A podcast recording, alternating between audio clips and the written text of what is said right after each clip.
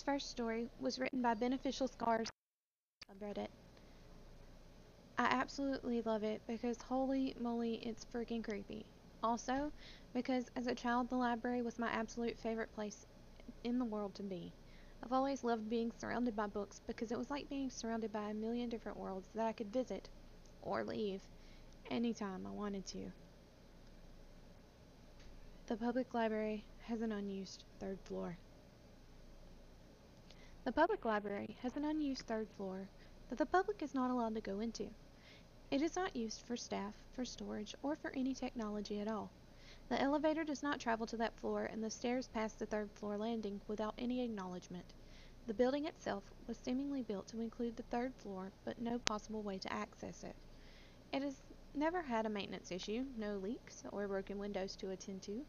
The third floor was a pecu- peculiarity in our small town, but live here long enough and you never think about it anymore. When I was nine, I was nine when I saw her in the window. I was incredibly proud of myself for biking to the library all by myself. My mom had told me that I could pick out three books and then come straight home, but I took my time there. I had even stopped at the bakery on the way, and now I had a chocolate croissant slowly oozing chocolate into my parka front pocket. I locked my bike by the front entrance and looked up. I don't know why I looked up. Maybe to take in the scenery that had come to demonstrate adult independence to me? She was in the third floor, to the left of the third window, and she was completely immobile. She looked down at me as if she had asked a question and was waiting on my reply. I didn't pay her much mind, though, as I thought she was just a patron or a library worker taking in the view. She watched as I made my way through the doors and into the cool air conditioning within. Children's was located on the second floor. Normally, this is where my mom steered me, but I figured that I was grown up enough now and I made my way to the young adult section on the next floor. I'd been here many times with my mom, and I knew that while young adult was technically the fourth floor, it was the first floor up from the children's. When you're a kid, you don't really think much about things like that. It was just the way it was. So I made my way up to the next floor and approached the large wooden door to the right. It looked like every other door in the library, completely innocuous. I pushed it open, and the smell of damp mustiness greeted me. The stacks inside were dark, and it didn't seem as if anyone was there. Can I help you? A librarian asked off to my side. Yes, I mustered up my most grown up voice. I am here for the young adult literature. She didn't say anything but silently took me in. What must I have looked like to her? A dumb kid with scraped knees who had put too many syllables into the word literature? She considered me for a moment and finally nodded, pointing further down the stacks and waving me off. I nodded genially and followed her pointing finger. I could only have imagined what kind of books awaited me in the young adult section. It wasn't entirely what I expected. I didn't understand a lot of the words, and I feared that I'd made a mistake in venturing up to the young adult. Clearly, I was not ready for young adult literature if I couldn't even understand half the words or symbols. I knew it wasn't in another language because it didn't look like French or Spanish. It looked like English, but when my brain looked at it, the letters didn't seem to come together right. It was like there was a block in my brain, intentionally blacking out or scrambling some of the letters so I couldn't quite get there. She appeared behind me suddenly. Can I help you find anything? she asked. Oh, um, I don't know. I like animal stuff. Do you have anything like that? I asked, wondering if maybe that was too babyish for young adults. She nodded and moved down the aisle next to me. I could see her face blurring between the books between us. She perused the shelves, occasionally pulled down a book or replaced one until finally she came back. She handed them to me, and I almost fell under the weight. These books were bigger than any I'd ever read before. Easily understand the titles, at least. Snake Tales and Other Warnings, The Jackal's Promise, and Loosen a Fox's Tongue were the titles she'd chosen for me. To be honest, they didn't seem like my kind of books. She looked down at me, waiting for my reply. These seem good, I fumbled. Please, she gestured to an armchair in the corner. Take a seat and sample them. I did as she asked. Even now, all these years later, I still have trouble not listening when a librarian tells you to do something. I settled into the armchair, a small puff of dust rising as I sat down. It smelled as musty as the rest of it, but she was watching me, and I didn't want to seem rude, so I picked up The Jackal's Promise and flipped the back flipped to the front page. There was no space for an author. There was only a black and white sketch of a black jackal on a hill under a full moon.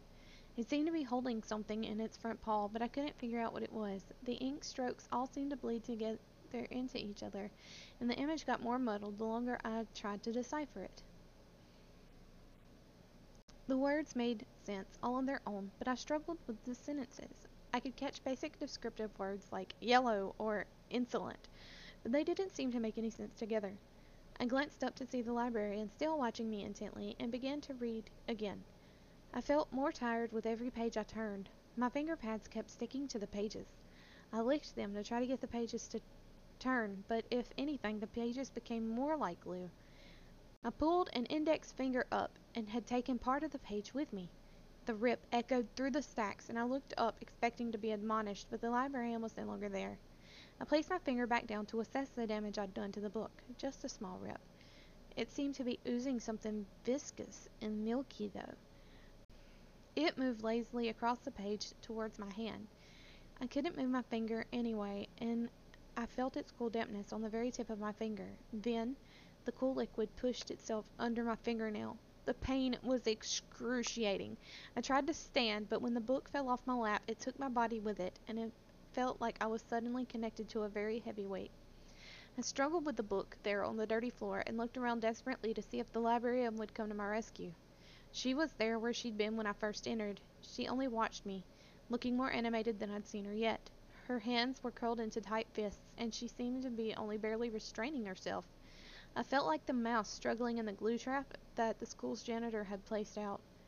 I watched I had watched it struggle that day alone in the school's hall closet. Its whines were high and pitiful until it finally gnawed off the paw that had trapped it in the first place. I found it later, curled up in a puddle of its own blood. Only now that I'm older do I see the parallels. Stopped struggling and stared at the ceiling above me. It seemed ironic that the first death I'd ever experienced in my life would be my own. Then my phone rang. I turned to see that it had landed by where I'd fallen, tumbling out of my pocket with the chocolate croissant. The phone flashed Mom. I didn't know how long I'd been gone, but she must have been furious that I wasn't home yet. The librarian, who was now standing closer than ever, froze still. She had been moving to reach for me when the phone rang. Now she stared transfixed at the bright light. It, up, it lit up her face with a bright white light with every buzz.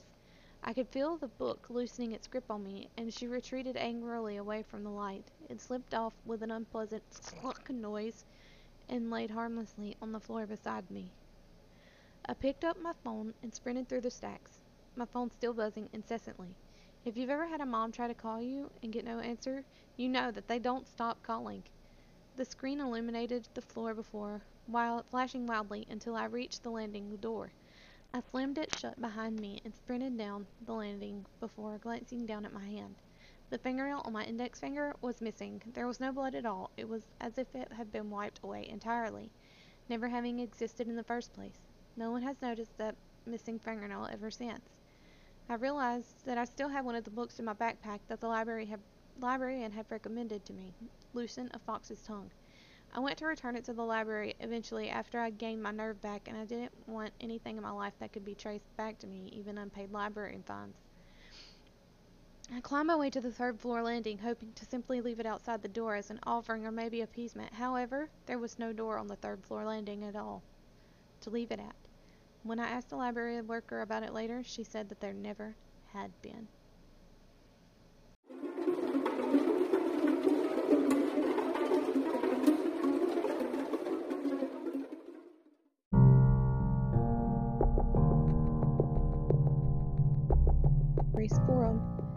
Is a reminder as to why sometimes we shouldn't take Halloween too lightly, no matter what part of the world we are from. This was posted by Sunfred. Along came Halloween. As far as I know, most people in Africa are not familiar with Halloween. I once explained to an ex girlfriend of mine that it's a time of the year where people celebrate ghosts, and she almost slapped the black off my skin because she thought I was screwing with her. In retrospect, I didn't properly explain the creepy holiday. Anyway, the point is, most of my friends and family and relatives and associates don't know about Halloween. I'm from a country in southern Africa, and I have to be honest, Halloween is not a big deal here. I'm not going to disclose my name or my country because some of the stuff in the story is illegal, and I don't fancy spending time in the big house again. I only know of Halloween because of the many European and American horror movies I watch. Not to mention, I'm a devout patron of internet sites like Reddit and Creepypasta. Even with my knowledge of it, I was never big on Halloween. That all changed last year when certain circumstances led me to move back in with my parents. Let me first explain how this 35 year old man ended up staying with his parents again. I was never formally employed. I did several shady deals around town, which provided for my bread and butter. I was what most people would refer to as a scammer, or a con man, or a con artist. Before you judge me, you should know that this was not my dream job profession when I was a kid. My country's economy is not that good, and decent jobs are hard to come by. Anyway, one day a deal went bad, and it cost me my house, furniture, and cars. This forced me back to my parents' home. I am not married, and I don't have any kids that I know of, so my parents didn't complain too much because I wasn't bringing extra mouths to feed. One night, in early October of last year, I was binge reading stories on the internet when I realized that most of them were centered on Halloween. Excuse me. That's when it dawned on me that we were close to the spooky holiday. A light bulb turned on in my head and dollar signs rolled up in front of my eyes. I had an idea. This idea was going to get me paid big time. I could feel it. I had to create a haunted house. I had the perfect house in mind. The house next door had been vacant for years. When I was growing up, different families moved in that house but never stayed for longer than a year. I never thought much about it, but I figured it was because of the rent or the bills. My parents live in an opulent suburban neighborhood, and most people can't handle the costs of staying in that area. I knew the real estate agency which owns the house, and they had a security guard that watched over the place. I knew one of the guards. His name was George. He had dark skin, he was thin as a rack, bald as a coot, and had a mustache thick enough to put Super Mario to shame. Whenever I got the chance, I always chatted with him for a few hours. He would pour his heart out to me. He would talk about his wife, his family, his job, his boss, and a bunch of other things that I never cared to know about it wasn't as I wasn't sure if he considered me a friend, and I wanted the situation. Hmm, and I wanted to use this situation to gauge the nature of our relationship. I approached George with the proposal of using the house as a haunted attraction for a few hours during his shift, and he was hesitant at first. However, as someone who had whined to me about his measly salary, he agreed after I convinced him that this would be an opportunity for him to make some money on the side. He vehemently warned me that if he lost his job because of this, he would have my head. Since his job was usually boring as watching paint dry, he also offered to help me with running the haunted house, and this was music to my ears. I just needed one more person for assistance, and John happened to be that guy. John is a thick set man who has always had the same crew cut hairstyle ever since I met him in high school. I know I said he's thick set, but if you say it to his face, he may drop you with a punch. He prefers to be called big boned. John is a huge baby. He also lived with his parents, but he had a well paying job as a baker at a local supermarket. He earned enough money to fend for himself, but I guess he still wanted his mother to do his laundry and his dad to check for monsters under his bed, which is why he was still residing at his childhood home. Anyway, John was also on board with helping out with the haunted house, and he even made posters to advertise the place. He put them up all over the neighborhood. He also bought discarded cookies and muffins from the bakery, which he suggested we give to our customers after they had gone through the haunted house. I love the idea because it really captured the Halloween concept of trick or treat, even though we were actually giving both a trick and treat to our customers. It also meant that we would be charging the customers so more, so I gave a double thumbs up to the idea. Next, I needed props to decorate the house. Since I was dead broke, I had to work with what was at my disposal. My mother has a lot of bed sheets, which I borrowed without her knowledge.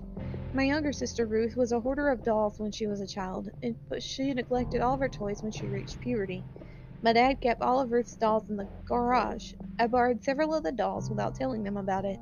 So, when I finally had my props and my team, I felt confident that this haunted house scheme would be a success.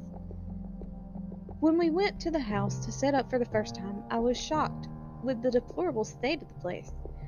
I had never gone inside our neighboring house before. Every time I spoke with George, it was always outside the gate. The yard was choked with waist high brown grass, and the windows were caked with dust. The seven foot tall Dura was mantled with green vines, and the wrought iron front gate had enough rust to give you tetanus just by looking at it. The kitchen was a typical suburban home painted with a.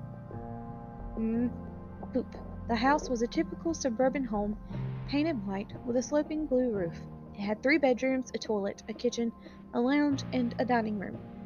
The little bit of furniture it had was decrepit and filled with either dust or cobwebs. The place was already creepy and required minimal effort on our behalf. George told us that the house has an electrical problem, so it didn't have power. His bosses had sworn to get the problem fixed but hadn't done anything about it yet. We didn't mind the lack of power because it served our purpose well, actually. It took us half a day to set everything that we needed up. Our target audience were kids, preferably below 13, since they weren't that hard to scare, and so we didn't have to go full psycho on the decorations. So the rundown haunted house was simple. As soon as our customers arrived, the front gate will appear to have swung open by itself, but in reality, it was being pulled open by George using a wire. He would be hiding deep in the thick brown grass in the yard. The customers would be met by a small wooden table with a glass jar labeled Feed Me, where they would pay their admission fee. If they paid, George was supposed to play a recording of witches laughing from his phone. If they didn't pay, George was supposed to play a recording of barking dogs. John and I would be inside the house. If we heard the witches laughing from George's phone, we would get into our positions. If we heard the dogs barking, it would mean approaching customers hadn't paid, so we would lock the front door. We were not going to entertain broke ass kids. This was a business, an illegal one, sure, but a business nonetheless.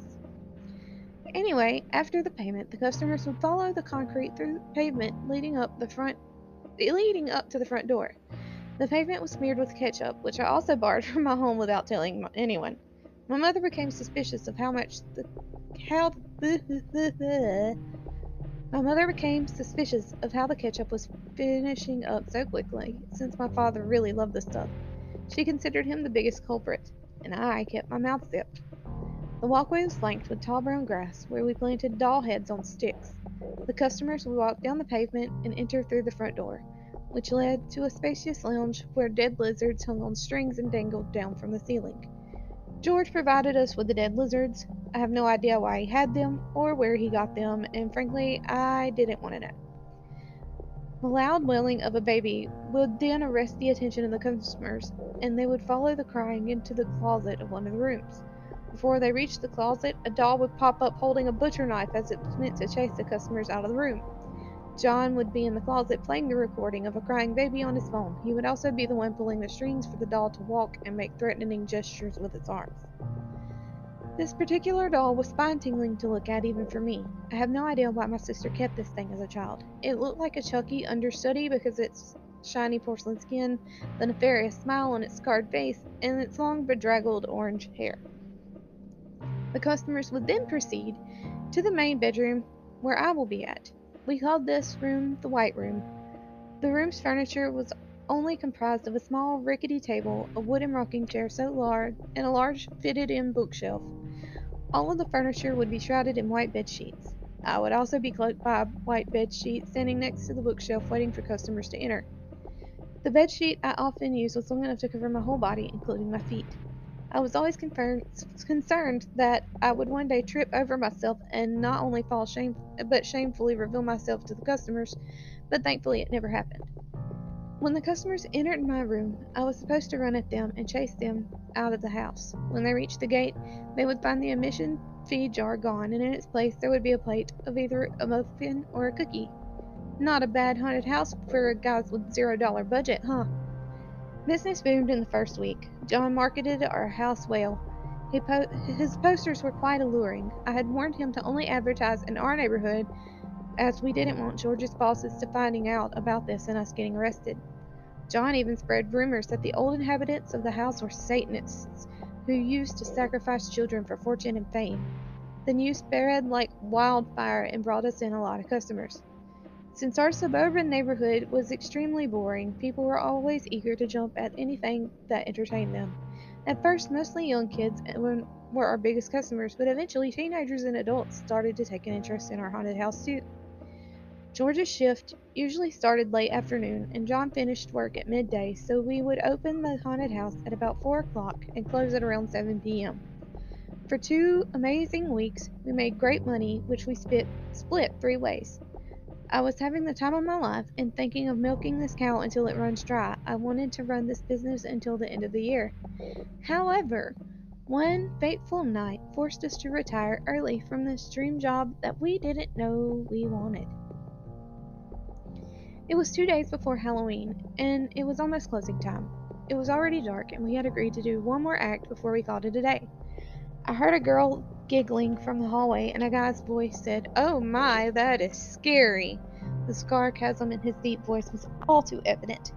The group of customers was continued cackling, cackling as they made their way to my room. I heard one of them complaining about how this was a waste of money. They reached my room and stood by the door.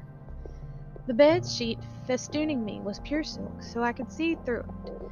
The glimmer of the moon spilling through the barren windows was enough to confirm me what I had already suspected. Suspected. It was a group of teenagers. Teenagers were problematic for a lot of reasons. Most of the time they didn't want to pay, they were barely scared with our stunts, and some of them thought it was best to write on the walls, steal or break something in the house before they left. This group comprised of two girls and one guy. One of the girls had dark skin, short hair, and hazel brown eyes. The other girl had long black braids tied into a ponytail, light skin, and dark eyes. They were both wearing white jean shorts and were garbed by a pink and red tank top, respectively.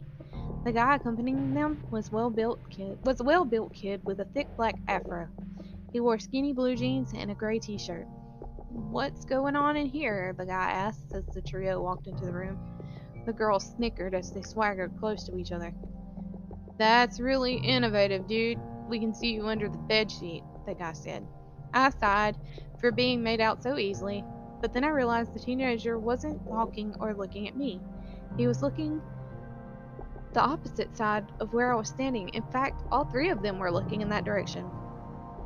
I followed their gaze, and my heart stopped. A few feet to my right, there was somebody seated in the rocking chair in the room. The figure had the white bed sheet blanketing its humanoid body. My mind raced thinking of who it could be. I considered the possibility of George or John coming into my act. The figure slowly stood up from the rocking chair, and the sound of snapping and cracking bones resonated from under the sheets. The humanoid figure stood at a colossal height. It was about eight foot tall and slim like a willow. Its shoes were sticking out from underneath the bedsheet. Its feet were facing sideways, like how Charlie Chaplin used to stand, and just like Charlie Chaplin, its shoe size was ridiculously long. The shiny black leather shoes of the figure looked like the shoes of a cartoon clown. All of a sudden, the figure began to march towards the teenagers. With every step it took, its Bugs Bunny-sized shoes pounded the ground on the hardwood floor with force. The teenage girls wrapped their arms around each other and shuffled behind the boy. Hey man, we get it. You're a ghost. You scared the girls, but now you need to stop, okay? said the teenage boy. Like a bouncer, walking up to someone causing problems at the club, the figure striding had a malicious intent towards it. In giant steps were becoming rapidly decreasing the distance between the teenagers. Okay, that's far enough, pal. Don't come any closer. I'm warning you. I've got skills of combat, the boy yelled out at the figure. But the figure was already upon them. The teenage boy swung a punch at the bedsheet, and it flapped to the ground, revealing no one underneath it. The leather shoes that rivaled the size of a duck's feet had also disappeared. My knees wiggled as a wave of uneasiness jounced my scrawny body as I stared at the blanket sh- bed sheet laying on the black My knees wiggled and a wave of uneasiness jounced my scrawny body as I stared at the bed sheet lying on the flat ground. The teenagers' faces were all blanched with fear. The vanity of the girls had disappeared, and the bravado of the boy had evaporated. They all screamed so loudly they didn't realize I was also screaming with them. I began running towards the door, and the teenagers noticed me. They probably thought I was another apparition coming towards them, and they bolted, bolted from the room. They ran down the hallway and went out the front door with lightning speed. Before I exited the white room, I was dumb enough to turn back around, and my heart jumped to my throat at what I saw. The bony humanoid figure was erecting from the below the bed sheet. It stood once more at an abnormal height, and its inhumanly long shoes had reappeared. I yanked my bed sheet to the floor and ran like the wind. I sped down the hallway and burst out the front door. I screamed for help from John or George, and I think I even yelled out for my mother in the process. George stopped me before I ran out of the gate, and he was asking me what was wrong, and I was too petrified to reply, so I just pointed at the house. John came wobbling out of the house and asked the same question as George. A couple of deep breaths later, and I tried to explain, but I was interrupted by a sound emanating from the house. It sounded like a crying baby. Did you mm-hmm. leave your phone inside the house? I asked John. His reply shook me to the core. No, I have it with me. He even showed me. The crying baby became louder. It seemed like there was a crying baby in every room of the house. What is happening? George tremu- tremulously asked. No one replied to him, because we had all noticed a cadaverous figure covered in a white bed sheet was by the front door. Its protracted shoes were now hovering in the air. As the figure floated a few inches above the ground, sound of crying children had reached my ears had reached ear-shredding volumes. Some of the crying seemed to be coming from the dolls' heads on the sticks in the yard. My stomach was in knots as I noticed gobs of worms pouring out of the dolls' heads, mouths, and ears.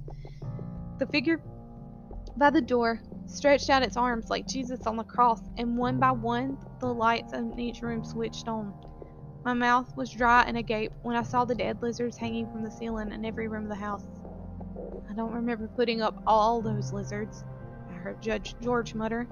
The figure eventually lowered its arms and the lights simultaneously switched off. The front door abruptly slammed shut and the figure in front of the figure and the crying ceased. That night, George stayed at our house. I forgot the explanation I gave my parents but I guess it was more believable than the truth. Up until now, I have never spoken about anyone, spoken to anyone besides George and John about that night. I tried to convincing both of them that was it was a prank of some sort, but even I couldn't believe that. George quit his job the very next day. He used the money he made from the haunted house to open a truck tuck shop or barber shop or something. I told you, we made good money. John also quit his job and became a paranormal investigator. He goes around the country exploring, researching uh, ghosts and haunted places. His team once went to the house next door with cameras and a bunch of ghost busting equipment, but I never asked what they found as I had already seen enough. I moved out of my parents' house and I couldn't stand the sound of the baby crying that I always heard coming from next door in the middle of the night. I now have my own apartment on the east side of the country. I'm not an expert on Halloween, but I have a feeling it had something to do with whatever spirit that came after us that night. I once asked George if something like that had previously happened at the house, and he said no. He had even asked the other guards, and they said no, they never experienced anything of the sort during their shifts. My reasoning is this. By celebrating Halloween, we may have invited or awoken something supernatural in the house. I know that sounds crazy, but John contacted me the other day and he said, according to his nationwide research, more people in the country are celebrating Halloween this year, and based on the statistics, this year now has the most ghost sightings in the country's history.